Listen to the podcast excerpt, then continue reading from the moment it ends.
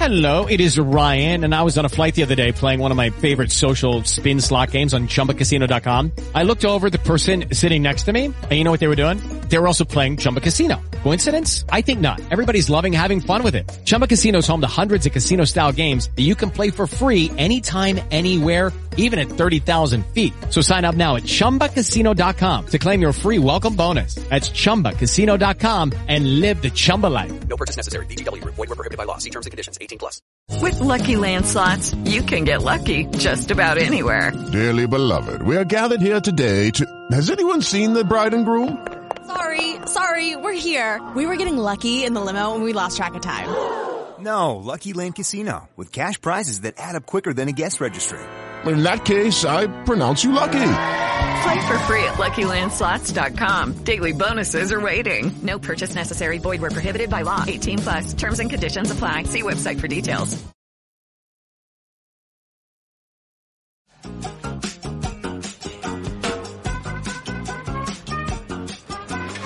Okay, let's run.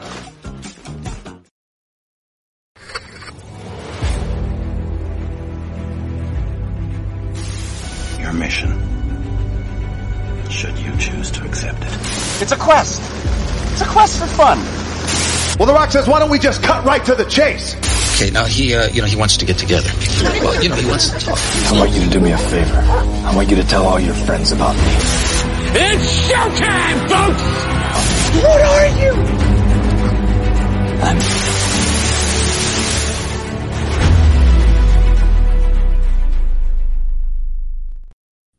Greetings and salutations. Welcome to And I Quote, the weekly show where we introduce you to content creators of all shapes and sizes that join us from any and all corners of the nerd universe. We find out more about them and we take your questions.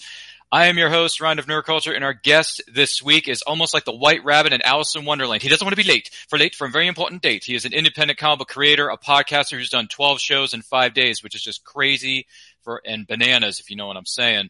Please welcome of Earth Dog Studios, Timothy B. Flings, finally in the building. Timothy, good to see you, my man. How are you? Thanks so much, Ryan, for having me. I'm excited to be here. Um, sorry I missed you last week or two weeks, whatever that was. But yeah, as you were saying, it, it's wild. We're on this little bit of a media blitz, right? And by that, I mean, I try to take inspiration from a lot of the podcasters that I've, I've worked with, like you. And I know we have a lot of, you know, mutual friends too. And what happened was I started doing a on Thursday nights. It's sort of like a little creator hangout, and it's kind of along the lines of if somebody has a, a book or a Kickstarter project, you know, they come on and they pitch it basically for it's roughly an hour long show. And I try to have two or three other people's and two or three other people. And uh, what we do, there'll be like a type of topic, right? Like uh, we did merchandise with Rob Multari and Carissa Grant. A great topic, right? And you, you really can learn a lot. And what I mean by that is I learn a lot too. I don't know if you remember, I'm actually kind of new compared to some of these uh, very talented people that, you know, I sort of fell into it. So, you know, here we are. Yeah, we do two live shows a week. That's over on the Comics Madness Network. And they tend to be creator focused. That's kind of our angle in that channel. And then the other thing is I do the show uh, Holden's Eleven. That's over on YouTube, and that one is a true list show. We we pick a list of things and we you know we knock through the list. Like just recently, our most recent one was uh, it was with author Jessica Mason. She's terrific, mm-hmm. and we are both fans of 1950s black and white classic sci-fi movies. Wow. And so that was so we did the top 11 movies and uh, she's the writer of Plastic Girl and uh, Mary Mary Shelley's School of Monsters. Hope I said that right. Viewers, correct me if I got the title wrong. I'm pretty sure that's what it's called. And uh, yeah, terrific writer, and it's fun. Like you get on the air, right, and you meet people, and uh, the next thing you know, you're all kind of doing these shows together, and it's all a very organic process. And I feel like I should quick say, I'm real grateful to you and to the indie community. They've been really great to me. Like uh, you know, and this was my way of doing the show was and by the way, I'm saying this to any viewers that are listening. Now that's my stage where I'm at is I'm trying to do something that's supportive for the indie community. And we all try to do things like we share each other's posts or we like it. And there's various kind of things you can do that are small that will help us as indie creators. Uh, but one of them, mine is now that if you have something that you want to promote, I'll, you can come on the show and we'll talk about it and I'll ask you questions and it'll, it'll help to promote. And that's my small way of uh, doing it. And I tell you, Ryan, it's funny. We do get some people over there watching it. And um, I always learn something from the guests, you know, because, you know, it's funny because I'm asking them the questions as if I'm this, you know, knowledgeable interviewer, right? Like I'm Alex Trebek or something. But the truth is, I really want to know. I want to know how Rob Multari has five figure Kickstarters and, mm-hmm. you know, 400 pre followers, whatever it is. And my point being, quite legitimately, we can all learn something from a guy like that. And of course, we had Carissa too, who she's great at marketing, and she constantly says things like, "Oh, I'm not really that good at that." And meanwhile, she's got 12 products you can buy, and you know they're all really cool. So she's obviously very good at marketing, right? So I sort of try to frame the subject matter of the shows around whoever I'm talking to, and uh, you know, as you know, I never you and I are kind of similar. We like creators. I notice that's one of your things. You like the creators. And by the way, that's I'm that way too. Mm-hmm. And I never had any inclination to. Uh, how do I want to say this? I, I didn't know that being on interviews and interviewing people and stuff was something that I was going to be doing. I'm kind of I'm kind of surprised by it to tell you the truth. But you know, it's one of those things that once it happens, you just kind of you know, you see what you can can do with it. And I had, in my case, it took the form of we got this YouTube channel, and I'm one of the small ones.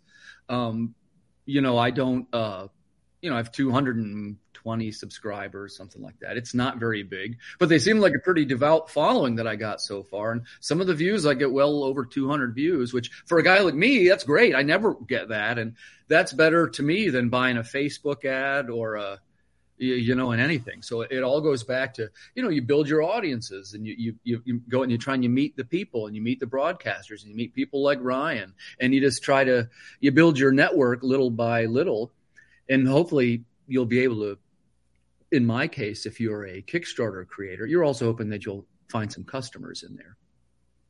Oh, of course, of course. And for those of you who may be wondering, this is, and I quote, with indie comic book creator Timothy B. Fling. If you have any questions for Timothy B. Fling throughout the course of this episode, let us know in the comments, let us know in the chat, and don't forget to like and share this episode with all of your closest friends because they're going to like the way they look after watching or listening to this episode, I should say. And I quote, we, we guarantee it. Now, Timothy B. Fling, to kick things off here, how were you specifically introduced to the world of comics? How did it all start for you? Well, uh, in my case, I was a young kid, right? And it was, uh, I can remember. Really? You're when, young? You only look like you're 21. no, I'm kidding. Go ahead. When I was probably, I'm telling you, I must have been six or seven years old. I was searching for Christmas presents in my parents' uh, bedroom and I, it was under their bed. And I opened up the box, and it was two books in there. And what they were, it was what we call a trade paperback. Now it was collected stories of Superman and Batman. And the names of them, I still have the books. It's called Superman from the 30s to the 70s and Batman from the 30s to the 70s. It was their 40 year retrospective book which of course seemed like so long then. And of course, now that's 50. Now it's 90 years, right? But anyway, uh, I had snuck under the bed and I read every page of that book before Christmas even came. And I was hooked on the medium of visual storytelling in comics. And I guess you'd say there's a chapter two to this, which is, uh, it wasn't until much later, many years later, like comics became very uncool for a long time. It mm-hmm. was, you know, like to my generation, comics wasn't cool yet. It definitely wasn't cool yet. And if you had something like, uh, like now comic collectors are almost like rock stars, you know what I mean? And that kind of thing. But it, it wasn't like that then. And the chapter two is the second time that I got into comics. This would have been the early 90s, I guess, which was late 80s, early 90s, which is Grant Morrison, Alan Moore, Neil Gaiman, you know, the guys now who would be considered the titans of comics. Like that was new to me when I was, you know, reading. It was like, it was like, wow, comics can be good. That was like when people started saying stuff like that, you know so that's who inspired me. That's how I kind of. It'd be fair to say that in my new book, I'm trying to. Uh, I try to emulate writers whose work I like, and I don't necessarily try to dance around that or anything. I think a lot of writers do it, and they just don't admit it. But like as we've said before, we write the Water Wars short stories, and they're very similar to. Or if you read them, you might go, "Hey, this is kind of similar to a Richard Matheson story or a Twilight Zone story." Yes, that's who they're framed after. And there's like some that are like Isaac Asimov stories, and you can almost kind of recognize it. Well, in the case of Call of the Cryptid, it's designed to be our one that's a little bit like a Grant Morrison story.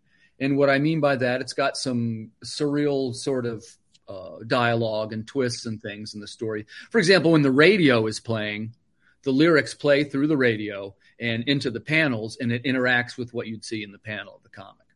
Mm. Fascinating, fascinating stuff. Going along with that, what would you say are some, were some of your favorite comic book writers or artists growing up? Any names stand out? Yeah, and you, you know, I have always loved the great comic artists, but when I first started, when I was young, I didn't understand all that stuff yet. I just liked mm-hmm. comics and I was reading them. I didn't right. get the right. It, it, didn't click. But right. the second time it clicked, when I was like, "Oh, people are making this," Mm-hmm. Right. And this is like you and I talked backstage. There's something about creators that's kind of cool, right? It's a little bit like music in a way. Mm-hmm. And when you talk about the, to me, this would have been right around the time of Vertigo at DC, mm-hmm. which is things like, if the viewers don't remember some of these, you'll remember that some of them became big shows, which is The Sandman was a big one. Uh, Animal Man was a big one. Doom Patrol. If you like Doom Patrol, you probably will like the comics that I'm making because that's along the lines of who I somebody that I try to emulate in the work. You know what I mean? It's not like you wouldn't. It, it, now that I tell you that, you could probably read it and be like, "Oh, I see what he means by that." You know. Um, and, and, to me, that's uh, I come by it honestly because I think we're all in, influenced by great works, you know, and I think that it's only natural to gravitate toward the people who, uh, the creators whose work that you admire. And I guess on the art side, I would say like uh, well, I would return to like the classic art, like Jack Kirby and John Romita, and you know what some people would call the Silver Age uh, artwork. But I, I, just think it looks cool. Uh, you know, that's I like the old covers and stuff to to books, so I'm influenced by that. But there's so many great uh, modern artists now. You could make a pretty good argument that the modern artists are, you know, they got better anatomy, they got better dynamics, they got digital coloring. There's there's all kinds of advantages that the current crop of artists has over the the titans of the old days. So you know, I as far as the artwork, I, I I admire all the artwork. I don't necessarily have anybody that stands out to me right now. But the writers, man, for me, it's all about the big three, which is Alan Moore, Neil Gaiman, and uh, Grant Morrison. Good names, good names. I want to take a moment to acknowledge our good friends in the chat. Cade Hawkins says, Hiya, what's up, Cade? Good to see you, man. Hope everything is well for you in your neck of the woods. If you have any questions for Timothy B. Fling, let us know, man. Love to hear from you. With that being said, what would you say are some of your favorite comic book based movies or TV series, past or present? You know, I it's funny. One funny thing about me, the some of the ones that get a lot of hate, I still kind of like them. I'm I'm sort of predisposed to like uh, comic movies and Star Wars movies like I'm pre-wired. You got a pretty good chance I'm going to like it anyway, even if it's not good. When you when it comes to Star Wars, this is the way. So I dig that. Yeah, man, just get into it. Just it's like a ride. You get on. It might not be the best ride, but enjoy the ride. Hey, there's my buddy Carissa. Yeah, hey, Carissa Grant's in the studio. She says, "Howdy, good to see you, Carissa. Hope everything's well for you in your neck of the woods." I was just giving her a shout out. We're the oh. Chaos Redemption. Go check it out on Kickstarter. Hot project. Yes, but uh, any other uh, comic based movies or TV series that stand out to oh, you? I'm sorry. Yeah, to get back to the question, uh, you know, some of the ones that I liked were I liked the most recent Batman, which is the Robert Pattinson. Pattinson, yeah, yeah. that's a, that was a good one. I was I very surprised at how much I, I liked, it. Yeah, I like the Catwoman. I like the Riddler as the sort of you know the serial killer style Riddler. I like how they played up the detective comics aspect mm-hmm. of it. Mm-hmm. I thought that was very true to form. Um, I also I liked the Watchmen movie that a lot of people didn't like. Um, oh my!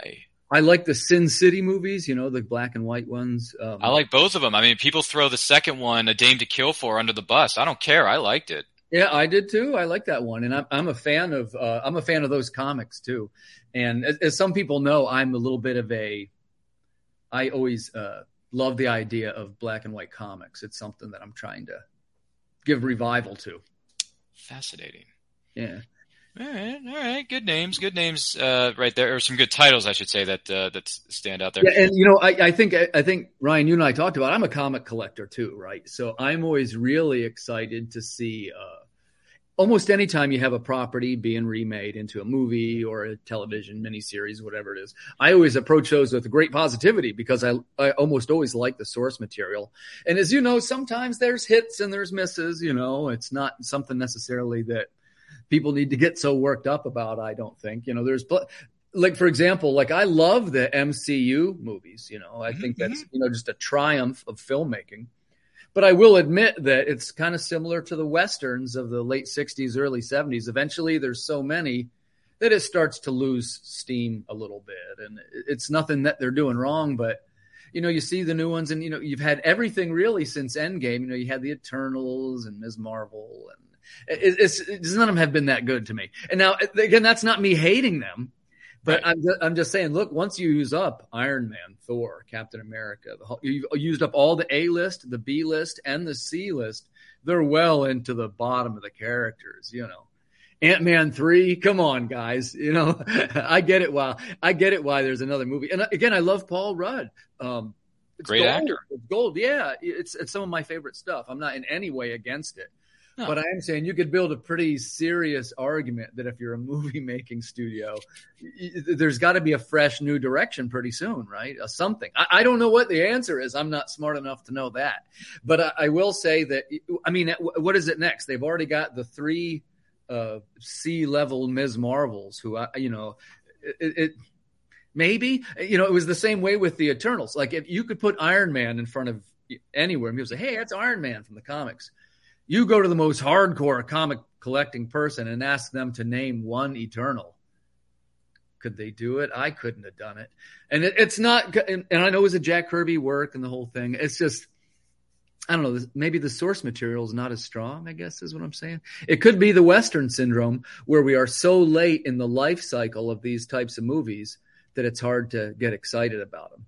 Like mm. I still like Guardians of the Galaxy. They're still kind of cool. But see, that's one of the things. That's why they were so cool when they first came out. I remind people they were the ones that were like fresh and different. They had this cool rock soundtrack and they were all kind of weird, right? Mm-hmm. And then it, it became like a, a rock sensation almost, a music sensation as much as a movie sensation. Hmm. But after all this, I don't know that there's too many more interesting directions to take it. Like, you know, what do you do next? And like I say, I don't know. I'm I'm genuinely interested in seeing what they do. Yeah, and you mentioned uh, the Marvel character, you know, the Miss Marvel, uh, Captain Marvel, like they have the show The Marvels is coming soon to the to the streaming service known as Disney Plus. By the way, hashtag not a sponsor by any stretch of the imagination, but there's so much, and you're right. And the other thing is, and for me, I can't speak for everybody. And by the way, feel free if anyone has an, a, a, the, uh, not a theory, but a, um, a feeling about this, let us know in the chat. By the way, Carissa, re- real quick before I respond to that, Carissa says, thank you for the shout out. Thanks, sure. Timothy. She appreciates that. And, she, and Carissa goes on to say, I haven't seen it. Carissa, are you referring to the movie Eternals or are you referring to Ant-Man 3 and the Quantumania one? Which, which film are you referring to? Just out of curiosity. But as far as the MCU syndrome is concerned, for me, when Endgame happened, it was a great way to wrap things up. And at the end, I'm thinking, okay, well, let's move on to something else. Cause there's, don't get me wrong, Marvel has a treasure trove of characters that have existed for decades and decades and decades. So there are a hmm. lot of things you can pick and choose from. Do not get me wrong.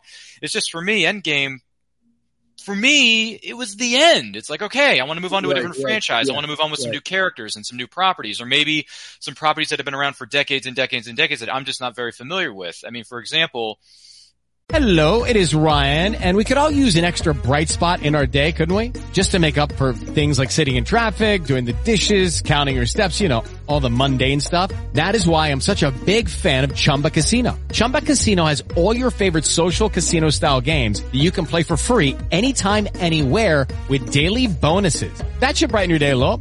Actually, a lot. So sign up now at ChumbaCasino.com. That's ChumbaCasino.com. No purchase necessary. VGW. Void were prohibited by law. See terms and conditions. 18 plus. You know, I haven't seen any of the stuff that's happened since Endgame. I haven't seen the She-Hulks. I haven't seen the Moon Knights. I haven't seen the Marvels. I haven't I seen what's either. the other what's the other one? Eternals. I haven't seen Eternals. I, I haven't seen Hawkeye. Right. You know, I saw Hawkeye. I did see Hawkeye. Yeah, I have, well, some like I said, some people have, some people haven't. For me personally, I haven't. Oh, by the way, Carissa corrects herself. She says, yes, both. Okay, so you haven't seen Ant-Man Part 3 and you haven't seen Eternals. Okay, gotcha. I'm just curious. Now, which one you- Ant Man three is supposed to be really good. I heard, so I'll, I'll reserve judgment. I saw like the first half hour, forty minutes probably of Eternals. That's always a bad sign if I turn the movie off and don't go because normally, man. Uh, see, we forget now because it's actually an old movie. You know, 2008 when Iron Man and the first Avengers were coming out. turns It was like- 15 this year, believe it or not. yeah, see, that's the thing. We're now officially talking about an old movie. But you know, when that first came out, it was you know the excitement was super high. It was right? revolutionary. Yeah, you know the post, uh, you know the ending credit scene that was the preview for the next one.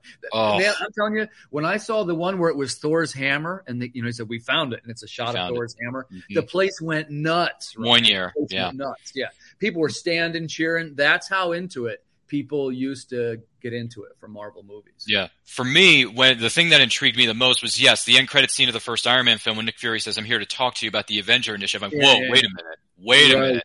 I have heard this name before, but are they really going to go there? Are they really going to attempt to do this? Because that's a Sure. that's a massive undertaking, no matter who you are and whatever studio you represent, respectively. And the second thing that came to mind was, and this is a film that a lot of people forget. And by the way, this film turns 15 later this year. It's called The Incredible Hulk with Edward Norton. And yes, it's an MCU canon film. Don't tell me it's not.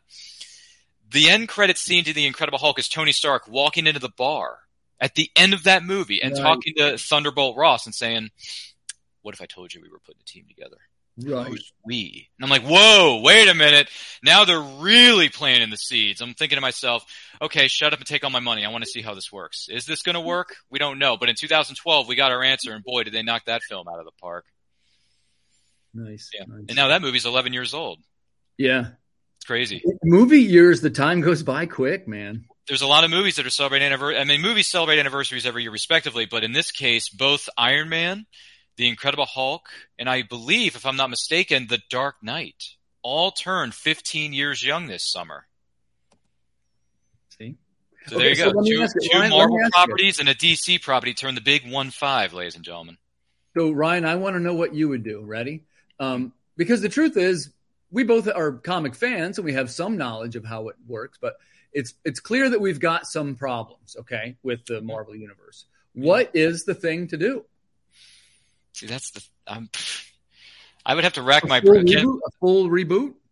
Uh, I mean, they're talking about. Well, I don't. I haven't read any articles, and I don't have any evidence for this to back me. up. But once again, we are talking with. before we continue on our Ma- Marvel uh, spiel, this is, and I quote, with our special guest Timothy B. Fling of Earth Dog Studios. Make sure you like and share this episode with all of your closest friends. If you have any questions for Timothy, let us know in the comments. Let us know in the chat. We would love to hear from you. We greatly appreciate it. With that being said, the Marvel thing, do you re- I mean, some people have said now that they own the rights to 20th Century Fox and all their respective properties, they have the rights to the X-Men.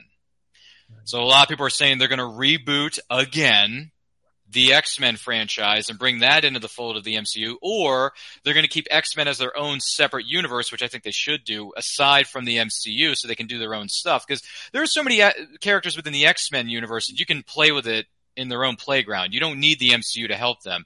The MCU Yeah. doesn't need the X-Men and the X-Men don't necessarily, even though some people would say otherwise, need the MCU. So in my opinion, go ahead and reboot the X-Men. Uh, granted, I've seen enough X-Men to last me a lifetime, so I may not necessarily, I may not necessarily go out and see it opening weekend. But then again, I take the X-Men pretty seriously because of some of my favorite characters of all time. So I may go out and see it opening weekend. Marvel, it depends on what you do for me. But then again, it really depends on what's the story.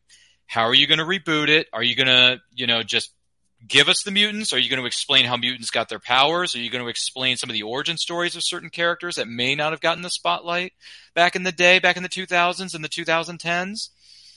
You know? Mm-hmm. I mean, one thing you should do, and I don't know if they're going to do this or not. This is just all speculation and hearsay. They talked about doing this. I'm glad they didn't. They never did it. There was talks of a spin-off movie featuring the character known as Gambit, and it was going to be Channing Tatum taking on the role. And I thought to myself, Gambit movie, yes. Channing Tatum, get the heck out of here. You don't deserve to be in this movie, nor should you be any anywhere near a movie screen, pal. You're you're a pretty boy, and you got comedic chops in your 21 Jump Street movies, but I could care less about pretty much anything else you've done.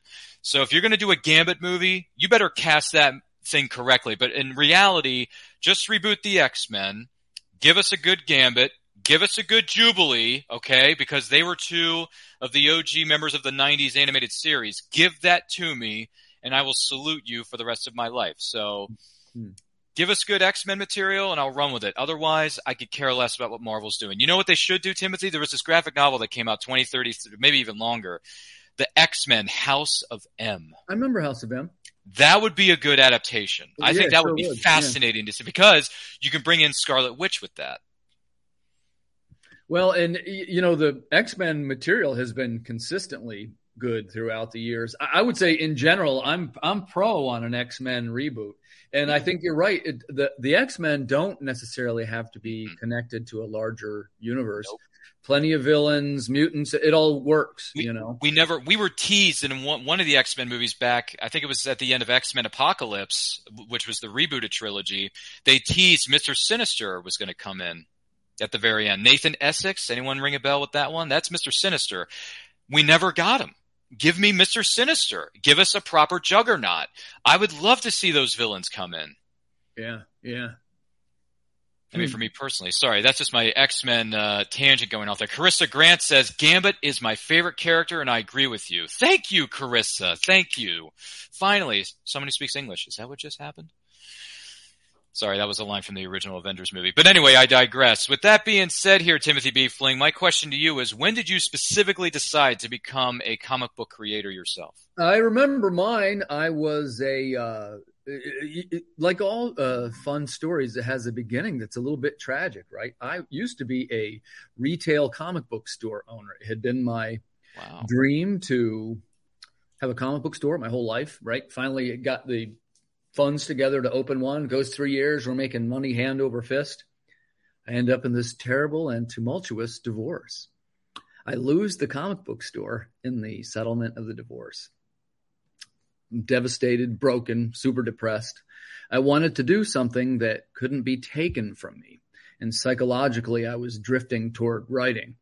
And I wrote the first script, I guess, in 2015 or 2016. Um, this was for the comic book Socket was my first one. There's three issues of Socket. It is a, uh, ro- a robot comedy super team and it wasn't particularly well received. This is in the days before Kickstarter. But right about that time, I was like, oh, this is something I can do. I'm going to be able to make comics. And then we had the second one was the first issue of Water Wars, which you see behind me there. It's that one, right? And almost right away, that one was well received, and we started selling quite a few of them. And then that that led into two and three and four, and that's still going. And of course, in the meanwhile, we've had some new titles and stuff come out. So as a publisher, you know, we've left the gate. We have something like, well, including variants now, there's 20 some books that I publish and sell.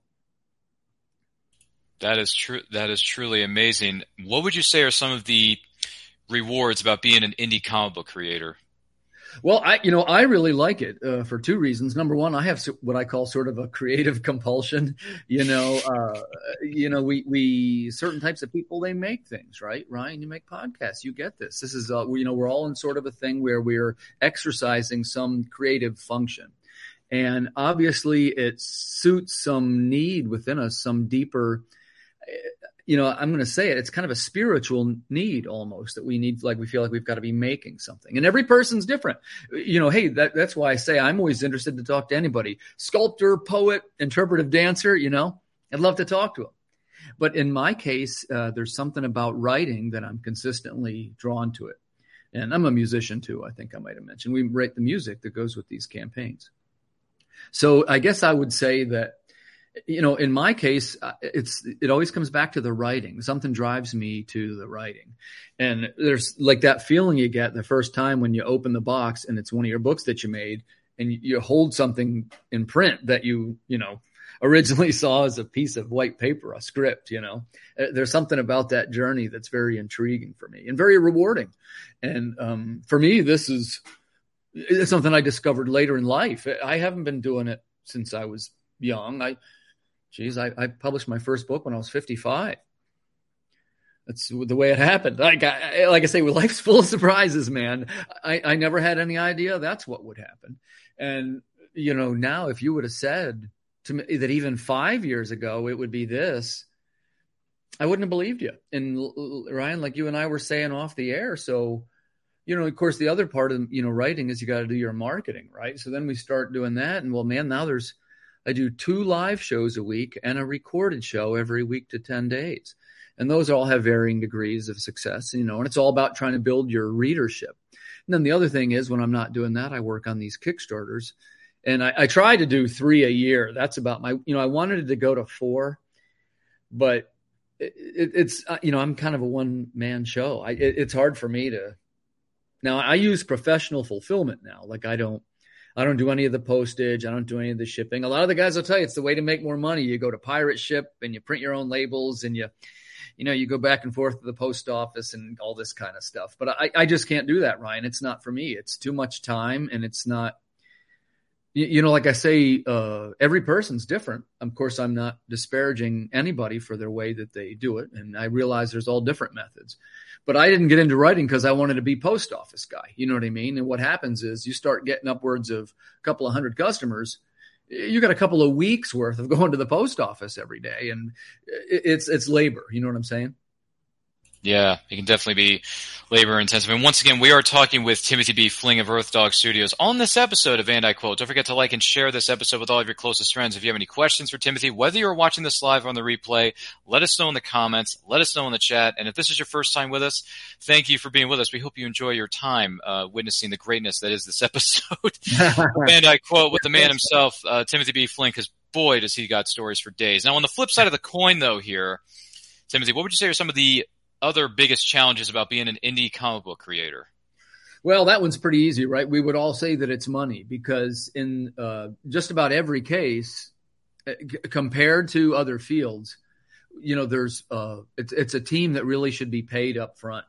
And here's what I mean by that: like in all our projects that we do over here at Earth Dog Studios, all the artists and letterers and designers they get paid first before the Kickstarter, and then I reimburse myself out of the Kickstarter. I and again, I understand there's different ways, but I don't do the thing where hey, we got to make X amount of dollars so that we can pay for the X, you know, because the first thing, it's not really fair to the to the artist, you know, to have them working for nothing. They they should be getting paid right away by the page.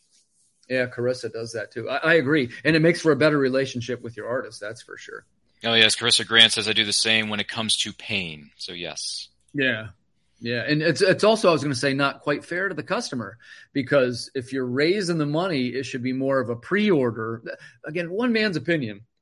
Mine is not. My funds are not to make the book. Book's already made. This is the distribution of how it's going to get out there into the world. And you know, various things happen. We we all understand that, but it's not. uh Hey, you know, we've got three pages made. Help me finance the other you know 30 pages. I i couldn't do that. I would have too much anxiety.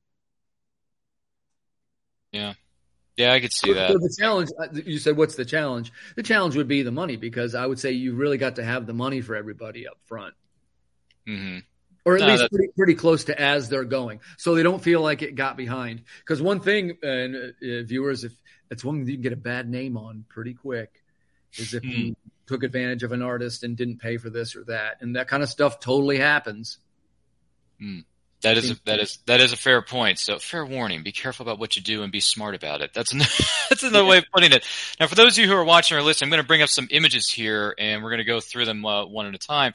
So Timothy B. Fling, I have a set of comic book covers here. This is kind of an array of different things. Can you describe to us what exactly are we looking at here with these comic book covers? Sure. On, on the top row there, you're seeing some of the releases of our. This is sort of a uh, Earth Dog Studios greatest hits you got there. On the upper left, that is the Lost at Sea with Erwin Arosa. That's our underwater cataclysm story. It's very popular. Um, the center one there with the orange cover, that's the Water Wars Chronicles, which is uh, that's the 106 page graphic novel. It's the collection of all the short stories that I did with Irwin up till now. And that also comes with a chrome enhanced cover, which is kind of cool. On the right hand side, that's Water Wars Volume 3 with cover art by Renan Schodde. That's uh, been a, a, nice book for us. It's sold out uh, twice of its run. So we'll be we'll be printing some additional copies to take to Baltimore. And that one features my pal Justin Birch on the letters too, who I got to work with, which is nice. On the bottom left hand corner, you'll see Planet Comics number eight. What you're seeing there is our short stories are sometimes reprinted uh, by Antarctic Press. After we make the books through Kickstarter, during which I release them myself, I send them out into the world to different places to try and get published. And we've had some success with that over at Planet Comics with Antarctic Press. Thanks to Ben Dunn for setting us up. We've been published over there probably four or five times now. Wow. Yeah, great outfit to be with. And of course, that's a paying gig for us too, so that's always good. The middle one you see, I had a uh, short story in the Cthulhu book. It's called Cthulhu is Hard to Spell Battle Royale. That's by a creator named Russell Nohelty. And we did a, uh, short story. What they are, they're Lovecraftian short stories by different creators in the marketplace. And ours was sort of the sci-fi story. It's a, a post-apocalyptic robot sci-fi Lovecraft story, which is uh, takes place during a polar apocalypse. It's pretty cool. All the art has snowstorms in it and this kind of thing. And on the very bottom uh, right hand corner, mm-hmm. this is our most recent book. It's the one right before uh, this one. That's Water Wars 2288, Volume 4. And that's cover art by Renan Schodde and colors by Martina Rossi. That was a very uh, popular book. That's a good seller for us too. My goodness gracious. Fantastic. Thank you for sharing that with us. Another uh, cover yeah. I want to share with you, and this is also for the people who may be listening. This one fascinates me because when I see this cover, I'm thinking to myself, is this Terminator meets Come quietly or there will be trouble. RoboCop. what exactly is Robot City Blues? How did that come about? Well, you got here, and this is actually the second story in the book. So it never really had its own cover. So what we're saying here is, man, we should make a cover for this short story. So that as you read through the chronicles, each short story has like a cool cover that goes with it. Because the Erwin Arosa art, man, it, they always just look like these amazing uh, movie posters. And uh, the premise of it is, well, it has the quote there, right? Not even a lawless world can shake the heart of a righteous man. And the premise of it is, uh, Seamus Murphy is veteran, returns from the water wars. He's augmented uh, infantry by having a certain percentage of his body being mechanical. He's sort of banished to this robot ghetto, robot city, which is where the robots run the place. It's sort of beyond the walls of where the humans live. And what happens, there's a young girl that's in this car crash and she's thrown into the craft lands in the robot city and Seamus rescues her. And during the rescue, it says about how he discovers what it means to be human is the tagline. But the, the gist of it is, you know, he goes to return her and they go through the danger and stuff. It's a little adventure. And when he returns her, he gets her right to the gate and they say, halt. And they, of course, they don't let him in because he's too much robotic. So they take the girl, your work here is done, and they send him back. That's Robot City Blues. Hmm, intriguing. So, what do you think the reader would hear when they're reading this particular story? Would it be the Brad Fiedel Terminator theme or the RoboCop theme, uh, or maybe, or, or, maybe even Blade Runner? Maybe it's Blade Runner. I'm going to jump in and say uh, RoboCop because we did put his last name as Murphy, which is a little nod to that's the guy in RoboCop. Alex Murphy from the original film. That's right. Yeah. yeah. And it's the, the twist of this one is it's a little bit more sad than you might think. And uh, what I mean by that, when we make the stories, this is on the Chronicles side. That's called the Water mm-hmm. Wars Chronicles. It's all this hand painted art that you see, and it's all stuff like leaves blowing through the scene, and it's very evocative art. And what we do is we start with sort of an emotional last panel, and then we write the story backwards. Okay, round two. Name something that's not boring. A laundry? Ooh, a book club Computer solitaire, huh? Ah, oh, sorry. We were looking for Chumba Casino. That's right. ChumbaCasino.com has over 100 casino style games. Join today and play for free for your chance to redeem some serious prizes. ChumbaCasino.com. No purchase necessary. Full prohibited by law. 18 plus terms and conditions apply. See website for details. With the Lucky Land slots, you can get lucky just about anywhere. This is your captain speaking. Uh, we've got clear runway and the weather's fine, but we're just going to circle up here a while and uh, get lucky. No, no, nothing like that. It's just these cash prizes add up quick. So I suggest you sit back, keep your tray table upright, and start getting lucky. Play for free at LuckyLandSlots.com. Are you feeling lucky? No purchase necessary. Void where prohibited by law. 18 plus terms and conditions apply. See website for details. Man That is some incredible stuff. Because I actually just rewatched the original RoboCop movie a couple, well, I think it was like a week or week or so ago. It's a good film. Yeah, if Holds you up. like the, if you It like the stories where, uh, especially if it's a thing where it's a human brain and he's like trapped in a robot body, if you love that type of stuff, you will love Water Wars Chronicles because there's a couple stories about that, and it's definitely it, well. As a matter of fact, the robot that you see in Robot City Blues, he turns up several times in the stories, and he's also the robot from the book Socket. So he crosses over. And this is kind of like, it's funny. He has this sort of funny, goofy persona in the Socket book. But the idea is that he's this trapped human veteran in there that couldn't get back to his human roots. He got blocked right at the gate. Wow. Fascinating stuff. Fascinating stuff. Now to fast forward a little bit here towards the what is known as the present. Call of the Cryptid. Goodness gracious. What exactly is Call of the Cryptid and how did this all come about? Describe what we're looking at here. Sure. Well, what we got here, you know, we've been saying for a, a while that, you know, when you start getting into publishing books, people start to say things like, hey, you should branch out and try a new title, right? Which I was real nervous about it, but we did it. And here is essentially what you're looking at. This is a visual cryptid based sci fi adventure featuring the artwork of Erwin Arosa. It has sort of a surreal and dreamlike quality and sort of like a hand painted sort of look. The first uh, cover you see on the left there, that's cover A. That's your main cover, and that is going to be a 32 page book. Yeah, yeah, that's about right, right around there. Nice. And you know, it's going to have some bonus content. It's, it's oversized, is what I'm getting at. It'd be a little bit of bonus content. The second one over there, uh, second from left, that's the encounter. It has a little bit of sort of like a close encounter sort of vibe, and that's going to have some chrome on the cover. The middle one is the uh, homage variant. It is an homage cover to Fantastic Four number 51. Really? Yeah, yeah. When when I take when you look it up now, you're going to go, "Oh my gosh, that is it." Hmm. It's, it's this man, this monster. I'll have to look this up in the backstage area at the conclusion Yeah, of the show. Yeah, you, you'll be surprised. You'll be like, "Oh my gosh, it looks just like it." Um, then you see, you have kind of a black and white one there, right?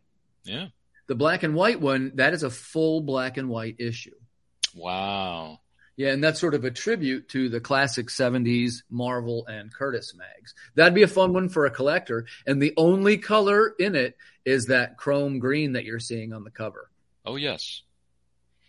Hmm. So that'll be the only dash of color. And then the last one on the right there, that is our, uh, we call it the declassified document. That is our upgraded variant. That's on the printable hollow foil. That'll be a wild looking book. You know, it sort of has that X Files sort of look, right? Mm-hmm. And in this case, we will be, uh, I think that's limited to 50 copies, that one on the right. And I'll give him a shout out here because that's somebody different than Erwin. He's Italian, so help me that I don't butcher his name. He's Massimiliano Veltri. Massimiliano Veltri. And just a terrific job by him. And th- this came about as we are developing our second title. And the premise of it is after an alien encounter, a troubled teenager gains the ability to communicate with a race of legendary monsters. Ooh. Okay, I'm fascinated. I'm fascinated. I mean, I'm not. a real, real sci-fi kind of feel, and it's very kind of like I say, it's a little bit dreamlike, and there's some weird sequences and stuff. And basically, in the first issue, it is like I don't want to give away too much spoilers. It's an arc, but the first one is you'll see the alien gray, the alien blue, the men in black, and Bigfoot in the first issue. And the idea is, it's good to go over the construction of the book. It's a four issue series, and each one a new cryptid gets revealed, and then, and then finally in the last book, it's a big battle with all the cryptids. Oh my goodness. Hmm, man, I, whew, I think I speak Yeah, for myself. yeah. Maybe, maybe the person who's watching or listening to this episode of And I Quote would have the same reaction as this one does. Yes! That's awesome! You know, for someone, and this is just my, I can't speak for everybody. This is just my personal taste. I've never really been into the whole mythology of cryptids and things like that, but looking at these crazy good looking covers that are so money, they just don't even know it. You're like a big bear, man. Hmm. I'm probably going to have to read this. Yeah, thanks. Those man. It- covers are it intriguing, really brother. good. Especially the cover A with the girl, you know, going like this. Yeah. She's got the creature behind her. I'm like, mm, you know, you're in a fight for your life there, girl. You better be ready because these things are coming. Yeah, and there's lots of uh, twists and stuff too. Like what we've done is, and kind of like in the Water War series, I think the stories are better if they end on a little twist or it's not quite what you thought. Like, for example, in this case, and I already gave it the reveal in this one is Bigfoot, but again, when he shows up, it's not he's uh cognite simiae the thinking ape. Like when he shows up he's first off he's got he's like a sci-fi bigfoot. He's got these yellow goggles for when he tra- travels between the dimensions and he's got he's sort of erudite and he's got this really c- clever vocabulary. And, and it's like wait what? That's the bigfoot? Yeah, and then well, like when the other ones come it's the same thing. Like one turns out to be a hoax. Like right about when you think you know what it is it's just like a little twist. Or i guess you'd say like a, at least a, a modern reimagining Right, right. Just when you think you have it all figured out, someone pulls the rug right underneath you. you yeah, know, keep them guessing. And what, what we did, and I hope that this works because this is new for us too. But Mm-hmm. each issue ends on a cliffhanger. Oh, well, that's what you want to do, right? Keep the audience Right, wanting right. more, bring them back. Well, correct. Now, between you and me, though, I've never done that. He, the uh, Water Wars series, each issue is a story. Like you Ah. don't have to read the other ones to. Okay. They, Gotcha. they connect, they connect, but not in the way. Or yeah, like nothing's between the issues. So, and some of them even have two two stories in each issue. Hmm. So this was the first time I didn't know. Hey, if people buy this first issue, like the hope is, you'd be like, what? Like you know, Bigfoot appears right on the last page, and he's talking, and it's like, wait a second, what? It's like not what was supposed to happen. And just, the hope is that people go, oh my god, well now I gotta figure out what happens, right? Exactly. How does this all uh, connect and come about? Once again, we are talking with Timothy B. Fling on this episode of And I Quote, indie comic book creator from Earth Dog Studios. Make sure you like and share this episode with all of your closest friends. If you have any questions for Timothy, whether you're watching this live on the replay, let us know in the chat. Let us know in the comments. Be more than happy to hear from you. And for those of you who have tuned in and for those of you who have commented thus far, we appreciate each and every single one of you. Now, Timothy B. Fling, for you, have there been any special memories for you from being at conventions or other events, whether you were there as a vendor or there as an attendee? Uh, yeah, I'll tell you, man. I had my best one the other day, which was, uh, uh, you know, I travel a little bit for an auction house that I worked for here in uh, Pennsylvania, and I was at a comic convention, which you know I don't usually travel to this part of the country, but I was in New Hampshire, and I was at a comic convention there, repping this auction house. It's one of the services that they provide is they sell high end comics and uh, Star Wars figures and I'm involved in the collectible market pretty close. So I'm sometimes rep their table. So I wasn't really there doing my stuff. There was none of my banners or anything like that. I was an employee, you know. And of course, I got a badge and everything with my name on it. But I'm there, and I won't mention her name because I don't know if she would want me to. But um, I'm helping a customer. You know, he's turning in some Captain America comics, and the voice says, "Are you Timothy Fling?" And I said, "Sure, I am." She goes, "Hey, aren't you the author?" And I said, "I am." And she said, Would you sign my books for me? And I said, I would love to. And she opened up this box and she had every book in there that I ever wrote. And I'm in New Hampshire, right? I'm not even in my own state. And I was like, whoa, that was the first time it dawned on me. Because, of course, five Kickstarters in, this had been one of my customers and had en- enough to recognize me and know where I might be, that kind of thing. And I was really, I was blown away by it, Ryan. That was the first time that I ever, if I'd have been in Pennsylvania or even Baltimore, it's different. You know what I mean? Like at least I'm from there and maybe got a little bit of, you know, some people know me. But I guess it was because I was in a different area and it, ju- it just caught me off guard. And I was like, wow, this is really that moment. I'm a writer. Congratulations. That's amazing. That's yeah, great. cool story, and, it- right? Yeah. and, it, and it's funny you bring up Maryland because Maryland's my stopping grounds. That's where I'm originally from. I now I'm Where you here. from? in- Where are you from, Ryan? well, I'm originally from Towson, Maryland, but now I'm oh, here in the state of North Carolina. Yeah, Hey, So- right down the road from me, brother. I, I, see, it, it's a small world. It really is. Because, well, I'll tell you what. If I come back, because I do have plans to eventually come back and visit my family. Because, granted, I only just moved here to North Carolina, here in my new place, in my new studio, which you can see the tapestry, camera, and everything else, and I'm using behind me, but or in front of me, however you're looking at it. But I do plan to come back up and visit to see my family. My family misses me very much, and as any family would, like when someone moves away and moves to a new place. Yes, they're going to miss them. But when I come back up there, I, I would like to see you, man. That, that'd be Yeah, cool. We'll have to should, uh. Did you ever go to Baltimore Comic Con? I see. It's the craziest thing. I lived in Baltimore. I lived in Towson, even though that's like a little bit north of Ta- Baltimore, but it's still close. Like it's still in the you know general vicinity, well, somewhat. And I've never been to BCC. All this time, but now granted, I didn't get into conventions until over a decade and change ago, and then I didn't get into comics specifically until six years ago. Gotcha. So I'm still kind of rel- somewhat relatively new to the whole comic book thing, but at the same time, Baltimore Comic Con has some of the biggest names in the world Right, at that event each and every single year, including the one that I want to meet more than anything else, which is Mark Waid.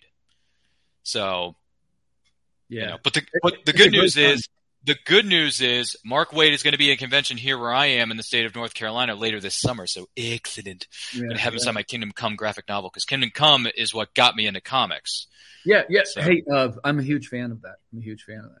Love that book. I, I've the first time I read it, my mind was just completely blown slash melted. My jaw was on the floor, and I thought Hey, to myself, hey, would you like to? Uh, this might be a good opportunity for us to get together. I am trying to put together a part two of the uh, top list of graphic novels, modern graphic novels. You want to maybe contribute to that? I would love to. Yes, I, Because if I you love Kingdom Come, that's on the list. Uh, know, well, Kingdom Come's on my list. Uh, Flashpoint is another one that I really enjoyed from Oh, okay, Geoff. yeah, I yeah. believe it was Geoff Johns, right? Wasn't that Yep, Geoff yep, Johns? Yeah, love it, love it. That's great. Flashpoint is Geoff Johns. X Men. I mean, this is old school, but X Men: God Loves, Man Kills by Chris a good one. Claremont is one of the greatest of all time. Correct. I just read that not too long ago, by the way. Like I said, I'm still somewhat new to reading comics, but I'm learning as I go. Yeah, yeah. These are great And- picks. These are great picks. Another And- one, and it's funny because there was a question that was, uh, and by the way, I want to give a shout out to a friend of ours here. George Bueller runs a show called The Fanatic Forum on Friday nights at 7 p.m. Eastern Time as part of the Back of the Cereal Box Network. Feel free to check him out. He's a great guy. He runs a comic store in the wonderful state of Kentucky, home of those Wildcats. And George was going over what is some of your favorite underappreciated graphic novels. And I chimed in in the comment section below of that show and I said to him, I think the Daring New Adventures of Supergirl by Paul Kupperberg are fantastic. Those that 24 issue run that Paul Kupperberg, Carmine Infantino did is fantastic. I think The Shadow, The Death of Margot Lane is fantastic. By the way, that's more modern day. The Shadow doesn't go back to the Silver or the Bronze Age. It's more modern day. I believe it was Matt Wagner.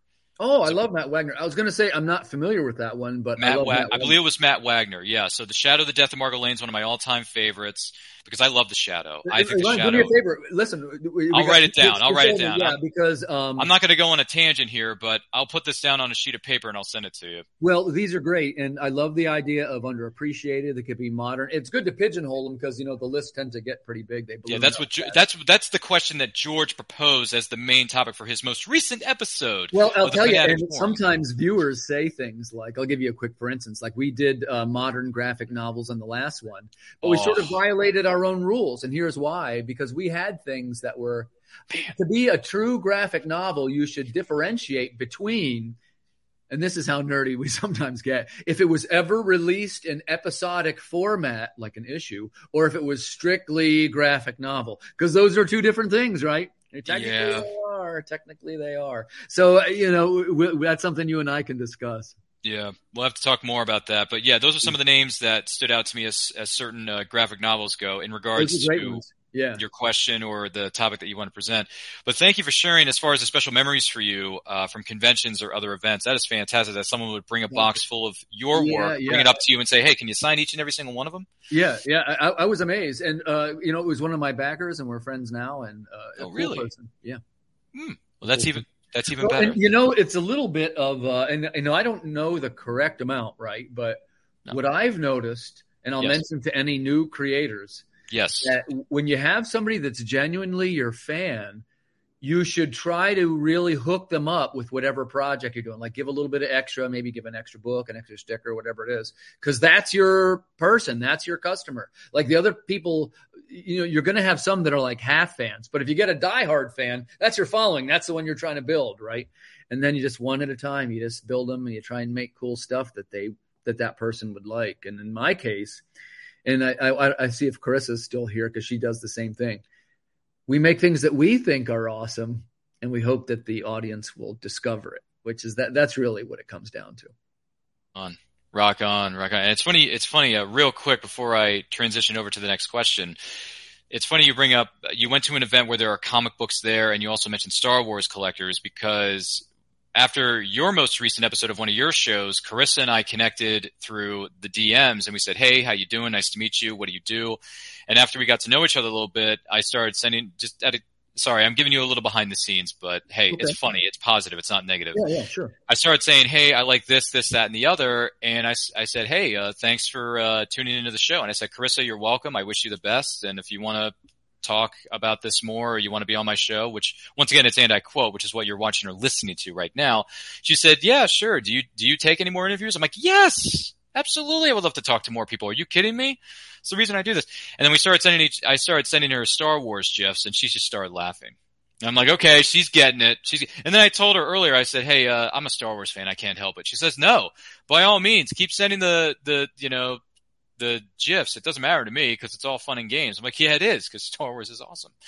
So more commonalities, more common threads that are being thrown into the mix here for good measure. But with that being said, what are three pieces of advice you would give to aspiring indie comic book creators? Okay, I three. Okay, I got a couple of good ones. I always start with this as my first one. Mm-hmm. Start small. Ready? Mm-hmm. Here's what I mean by that. I talk to a lot of creators now, and they tend to say things like, and by the way, I was like this too. They tend to say things like, Hey, I'm working on my new project. It's going to be a 12 volume epic space saga. Each volume's 108 pages and it's full color. It's, it's, it's beyond the scope of what almost what a human can do, right? I always say something like this. Here's what you want to do. Write an eight page short story. Maybe that's even a lot. Start with six. Whatever it takes to tell your story and make it. You know what? The first one's probably going to suck, but make it. Then you got it under your belt and you learn something, right? Then the next one, you go to 24 pages and that's your issue. That's usually what I recommend. Start small. That's my tip number one. Ready? Tip number two, and I'm just learning about this one now.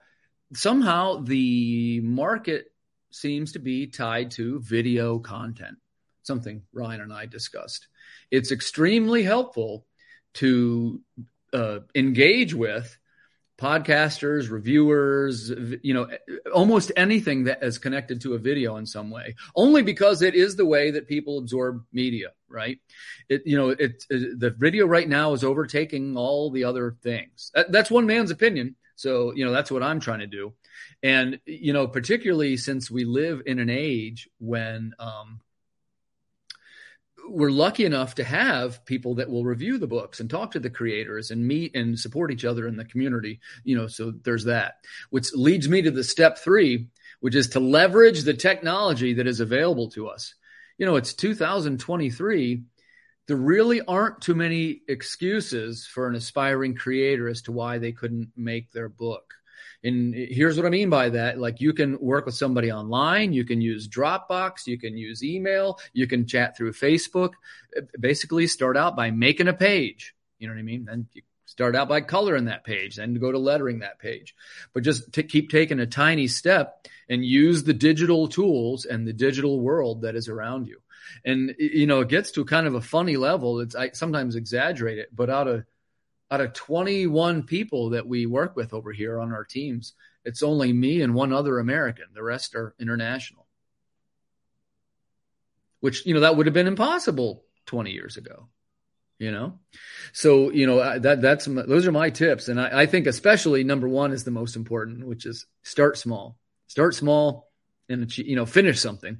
It's uh, i definitely want to encourage the people because we all get stuck against it like a writer's block. Oh i can't quite finish this you know? But man just stories are a little bit like kids you know? You foster them and you help them to grow. But then when they get to a certain level out the door you go into the market see if it's any good you know? And look i have some like I, I say this from the point of view i realize that not all my writing was gold now looking back on it. Like i look back at the first series which was socket and uh, you know i think it's pretty good. It's got a lot of it's got a warm place in my heart and everything. But i can be critical enough to admit okay hey i didn't know as much then and it's not quite as good and it's not written as well and i didn't really produce it as well. So you know you learn. So man that experience is just invaluable. So you learn so much from the experience. Again man just just jump in and finish one Rock on, man. Rock on. And once again, we are talking with Timothy B. Fling of Earth Dog Studios on this episode of And I Quote. Don't forget to like and share this episode with all of your closest friends. If you have any questions for Timothy, let us know in the comments. Let us know in the chat. Be more than happy to hear from you. I also want to let you know that this episode of And I Quote is indeed powered by our good friends over there at Poddex. Now, Poddex are unique interview questions and episode starting prompts in the palm of your very own hand. So whether you are a new podcaster or existing broadcaster looking to grow your audience or get more engagement, you're going to want to check out our friends over there at poddex.com. Use the code Ryan10, that's R-Y-A-N 10 for 10% off your first order. You're not going to want to miss out on that opportunity. So Poddex wants to know, which living person do you most despise?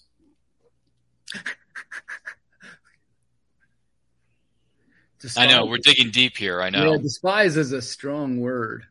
Hmm. Let me think here.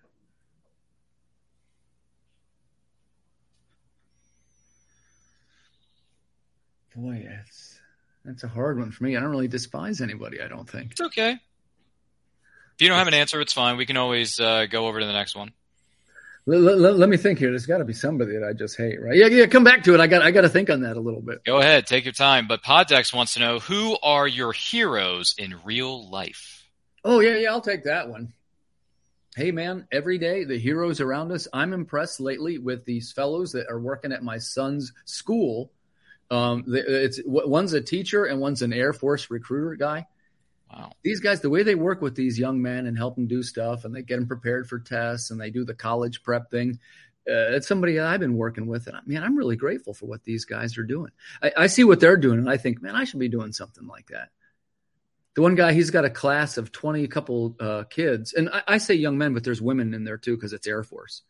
And um, what they do is they like prep them to get ready for the college testing. It's wow, cool. that is incredible. Yeah. So right. I'll, I'll pick them for my heroes right now. There you go. Rock on. Which living person do you most admire?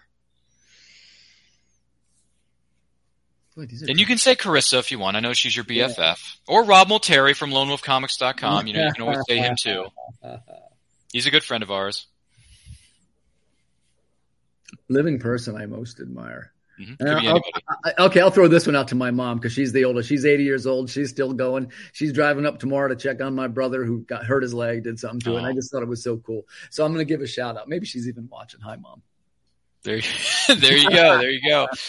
Man, we're we're rolling along with these more uh, heroic or positivity questions. Who is your favorite yeah. hero of fiction? Favorite hero fiction? That's easy for me. He is Feanor from the Silmarillion. I don't know if there's any Tolkien fans out there, but uh, similar to Lord of the Rings, Feanor was the elf who crafted the three jewels, the Silmarils. And in my opinion, it is the best Tolkien work. Oh, I'm such a fan of his. I am such a fan of Feanor hmm. that whenever I play a video game and you have to put the name in, that's whose name I put in. so that also shows you how much of a nerd I am.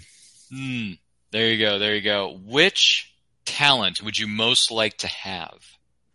I wish I could play the piano. I almost can. I'm I'm semi musical, so oh. but I don't play the piano. I play the guitar. Guitar. Okay. But every time I see somebody play the piano, I go, man, if I would just practice a little, I could do that. You know. Yeah, all it is is just a box of wood and 88 keys. It's not that hard right. to learn. No, I'm just how kidding. 88 keys. How hard could it be? I know. I, I, love to ask myself that question when they say blah, blah, blah. How hard could it be? That guy did it. We put a man on the moon. Surely I can bang some white keys and make a noise with it. Yeah. I mean, if, you know, if someone who is, comp- well, going back to his, historical references here, Beethoven couldn't really hear very well, but he was able to just play. He could look at a piano and he could just play. Right. Yeah. Hey, how about uh, I love telling people this. Do, do, you know this? You know who Ozzy Osbourne is, right? From oh yes, of course. Yeah, he's the Oz man, right? Did you know? First of all, he doesn't read music. Oh. And he doesn't have a conventional way of writing music. What he does, he sits down with the guitar player, and by the way, he works with some of the greatest guitar players in history. In wow. fairness, but they'll play a little riff, and he'll hum along to it, and he hums the basis for the chorus of the song. Hmm. By humming along without even being able to read music, he became Ozzy Osbourne, like one of the top acts in history. Like so, just never underestimate what people can do, right? Like he doesn't play guitar, he doesn't play an instrument, he he hums along, and they make a song that way. That that blows my mind. There's another one. I'm a uh, Rob Zombie. You a fan of White Zombie or Rob Zombie? I I can't say I'm a Rob Zombie fan, but there there are two songs of his that I do like because one of them was used in the. Granted, this is going back to the movie conversation Yeah. we were talking about earlier. Are you going to mention they remake everything, right? Well, no. What I'm saying is they remake a lot of movies, right? Yeah, yeah So yeah, one of the movies that got remade was Rollerball. Right. Oh, and in Rollerball, the song "Never Gonna Stop" by Rob Zombie was featured in that soundtrack in the in the movie. I think it was featured at the end credits of the movie. And then another song of his was it was a part of the same album. I can't remember, but anyway, those are the two songs that I like from Rob Zombie. I'm not a big Rob Zombie fan, but then when when I was watching pro wrestling, WWE superstar Edge walked out to music that was "Never Gonna Stop" by Rob Zombie. Right, right. Well, I, I was going to mention he was the same guy. Ready? He is uh, his story. And again, viewers, if I get this a little wrong, chime in. But he works at a magazine, right? It's a celebrity magazine, and he's like the copy editor or something, posting uh-huh. up, you know, logos and this kind of thing. And he looks at the celebrity magazine and he says, "I want to be a celebrity. I want to be a rock star." One small problem. You ready? Doesn't play an instrument, and he doesn't sing, and he doesn't write music. Hmm. So what does he do? Well, he puts an ad out. They're going to start a band. They form their band, White Zombie, which is, you know, he kind of growls over it. He's not even necessarily a great singer, mm. but great performer, right? Turns out, turns out White Zombie becomes a big hit. Okay, now I want to be a solo artist. Remember, you're talking about a guy that didn't play an instrument and didn't write music. Okay, now I'm going to be a solo artist. He becomes Rob Zombie, right? Yes. Okay. Well, okay, now what? He becomes a big success. Okay, now what do you want to do? You know what? Want to make horror movies. So again, he makes the first it- it- something he'd never done, something he'd never done. Makes goes to the next. And now I forget even how many he made, but it's almost his own genre of horror movie. Like a dozen And- movies, maybe. My, my point is, if you're a creative person, just make your thing, shoot your shot. That's a fair point. That's a fair point. He made he end up. I can't speak for everybody on this, and I haven't seen none of his films because, like I said, I'm not a really big Rob Zombie fan. But he made House of a Thousand Corpses. He did the remakes of Halloween. He did Halloween Two because he was such a big lover of the original by John Carpenter. Now, granted, his Halloween reboots slash remakes got thrown under the bus. Not a lot of people like those movies, and granted, that's just what I heard. I haven't seen it, so I can't Right, comment right, speculate. right. But he did it. And I'm Well, thinking yeah, to myself, this is the guy. This is the guy who made Edge's. Well, they later on used his music. They didn't like you know specifically say, "Hey, I want you to write a piece of music for WWE superstar Edge." He wrote it because he he well not wrote, but he performed it because he's a, a music guy. But I'm thinking to myself, this is the guy who did Edge's theme song, and he's making movies now. How is that even possible? Right. He, Right. but he did it. I may not agree with it, but he did it. I mean, you know, hey, he had creative things coursing through his veins, and he thought, well, if I want to make something, I might as well go ahead and make it. yeah, it, it's And a really it's a cool and, he, story. and, I, and and he has a fan base, for sure. which is true, right? I'm not wrong, Yeah. am I? I mean, Rob No. Zombie has his fair share of fans, I'm sure, yeah, for sure. somewhere around here. I can't, I don't know where they are. Maybe they're on Tatooine in the middle of the desert. I don't know. Maybe they're hiding out in Mos Eisley. I was a fan of the first uh, couple of White Zombie albums. I mean, it's not. Look, I, I get it, it's not the best album in the world, but I, I was a fan. Okay, I was just wondering, but hey, if you have them, if you like them, if you enjoy them, hey, to each their own. We can put it to you that way. But I do want to take this opportunity to say that we want to thank Timothy B. Fling of Earth Dog Studios for being our guest on this episode of, and I quote, Timothy, thank you for being here, my good man. Where can Hey, the person it's a- watching, it's a pleasure. or- yeah, where can the person watching or listening to this follow you on social media and everything that you have coming up? What do you got? I got the top three easiest ways to find me. The first thing is if you'd like to follow me on YouTube, uh, they have what they call a handle now over on YouTube. I'm at Timothy Fling. Pretty easy to find. Or the second thing is on Facebook, I'm Timothy B. Fling. Easy fella to find. The thing I'm probably most known for right now, I'm turning up on Kickstarter fairly often. So if you uh, search my name, or you can find my new title, which is over there right now, that's The Call of the Cryptid. It is a cryptid based visual sci fi adventure, 32 pages of thrilling artwork. Don't miss it. That's with my partner, Erwin Arosa. There you go. Fantastic stuff. Timothy, thank you so much for being with us. We do greatly appreciate it. it was, we're glad we were finally able to get, get yeah, yeah, it, it's been a pleasure, man. And uh, you know, uh, one thing I want to give a quick shout out to Ryan. Uh, you know, thanks for what you do. I appreciate, you know, the people that promote and their tireless efforts to support the indie community. It's not lost on me. I appreciate what you do, brother. Well, thank you very much for being with us here, Timothy. I'm going to speak to you in just another moment, but my name is Ryan of Nerdculture. Follow me on Twitter and Instagram at RyanRPM5. I also make sure you're following us on YouTube at Nerdculture Channel. All the other social media links are located within the description of this video, as well as the links to where you can follow Timothy B. Fling and everything that he has coming up are located within the description of this video. Also, I want to let you guys know that got some uh, great things coming your way. Once we hit 1,000 subscribers, we're going to throw the biggest celebration that Dwayne The Rock Johnson and YouTube.com has ever seen in their life. Once we hit a thousand subscribers, we're going to do a live stream. We're going to have returning guests. We're going to have surprise guests. We're also going to have special giveaways for you, our lovely audience, our lovely viewers and supporters. So make sure you tell two friends and then they tell their friends and they tell their friends and so on and so on and so on. You know how these things go. And with that, with that being said, also I want to let you know some upcoming shows coming your way very soon on Sunday, April the 23rd. We're going to talk about Mighty Morphin Power Rangers once and always, the 30th anniversary movie that dropped like it's hot on Netflix. We're going to go back into the morphing grid. We're going to talk all about it, and we're going to have very special, special guests that are going to be with us for that live stream. So join us on Sunday night, April the 23rd, 8 p.m. EST. Also, Speaking of Rob Molteri, he's going to be with us. We're going to be reviewing issues number five and six of Nightwolf with writer Rob Molteri as our guest because he's the writer, he's the creator. We want to hear all about it, my friend, and some of the stuff he has coming up. That's going to be on Thursday night, April the 27th at 9 p.m. Eastern Time right here on our YouTube channel, on our Facebook page, on our Twitch channel, on the Twitter feed. It's all going to be there, so do not miss out on all these upcoming shows. And once again, thank you all for being here. One, don't forget to like, comment, share, subscribe, smash that notification bell so you get notified of our new videos go up. In the meantime, stay healthy, stay strong, stay safe, and remember, life is better when reading. Oh, and by the way, it's funny that Timothy B. Fling was here for this episode because it's Earth Day. So happy Earth yeah. Day, everyone, and happy Earth Day to Timothy B. Fling at the people over there at Earth Dog Studios. Kind of goes you. all together in one giant sentence. You know what I mean? Thank you.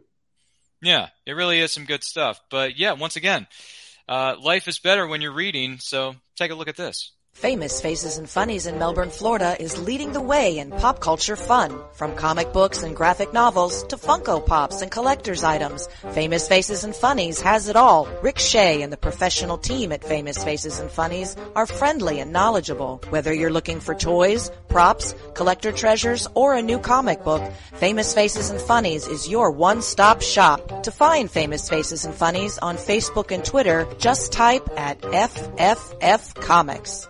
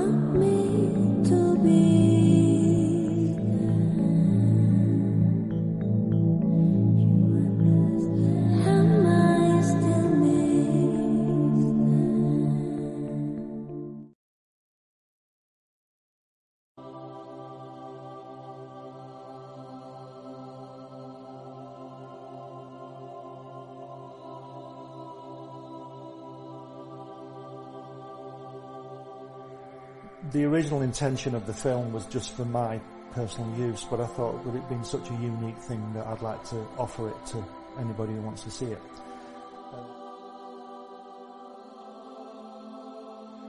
On the first visit, Jack took us into his uh, another room, separate room, and there were these brown parcels full of artwork piled up. And he said to me, "You draw like I do." We were in the studio for five hours, you know, it, it was fantastic. And there, there's this, he's got this desk, and everything he's ever drawn has come from this desk. And then, and then I would just let, just go with the flow, and that's that's what this film is about. It's, and it's just a unique film of him. He says, I beat you. He says, they say we came in under the dead heat. He says, that's not true because I beat you. And the American said, well, he says, if you like to think so, he says, but I know the real story. He says, I, he says, I, I know I clearly won that one. See? See? Well, Joe was six foot three. And I was a run, see, from the Lower East Side. And uh, being Joe's partner was an advantage to me because uh, Joe was believable. You know, they, they would talk to Joe. And, uh, the Goodman brothers would get to know him. Martin Goodman owned Marvel at that time. Went to his mother and he says, look, Jackie got a job drawing. He says, they're paying him it. They're paying him money for drawing. He says, suppose I go with Jackie. He says, and uh, he says, they'll pay me money. He says, I'll draw and they'll pay me money. He said, I'll give the money to you, which we did. He gave it all to our mothers. They called me from Nassau. You know, I lived in Long Island. And they say, uh, would you like to come down and draw these guys in training? I swear, this is not a story. And I, I said, yes, of course, I'd, I'd love to come down.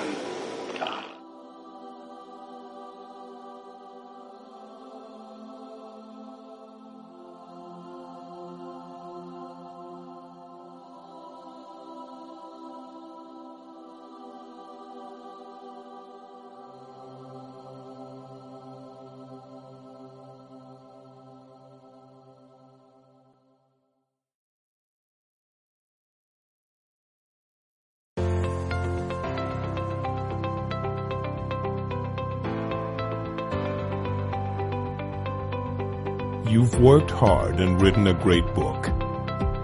Now it's time to give it a great cover. If you're an indie author or small press publisher, Plasmafire Graphics is your source for affordable cover illustration and graphic design.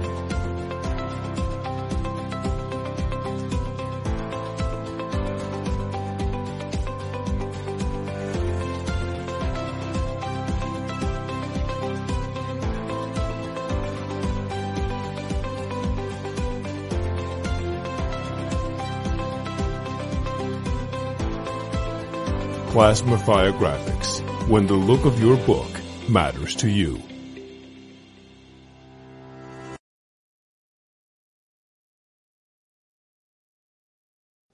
Good morning.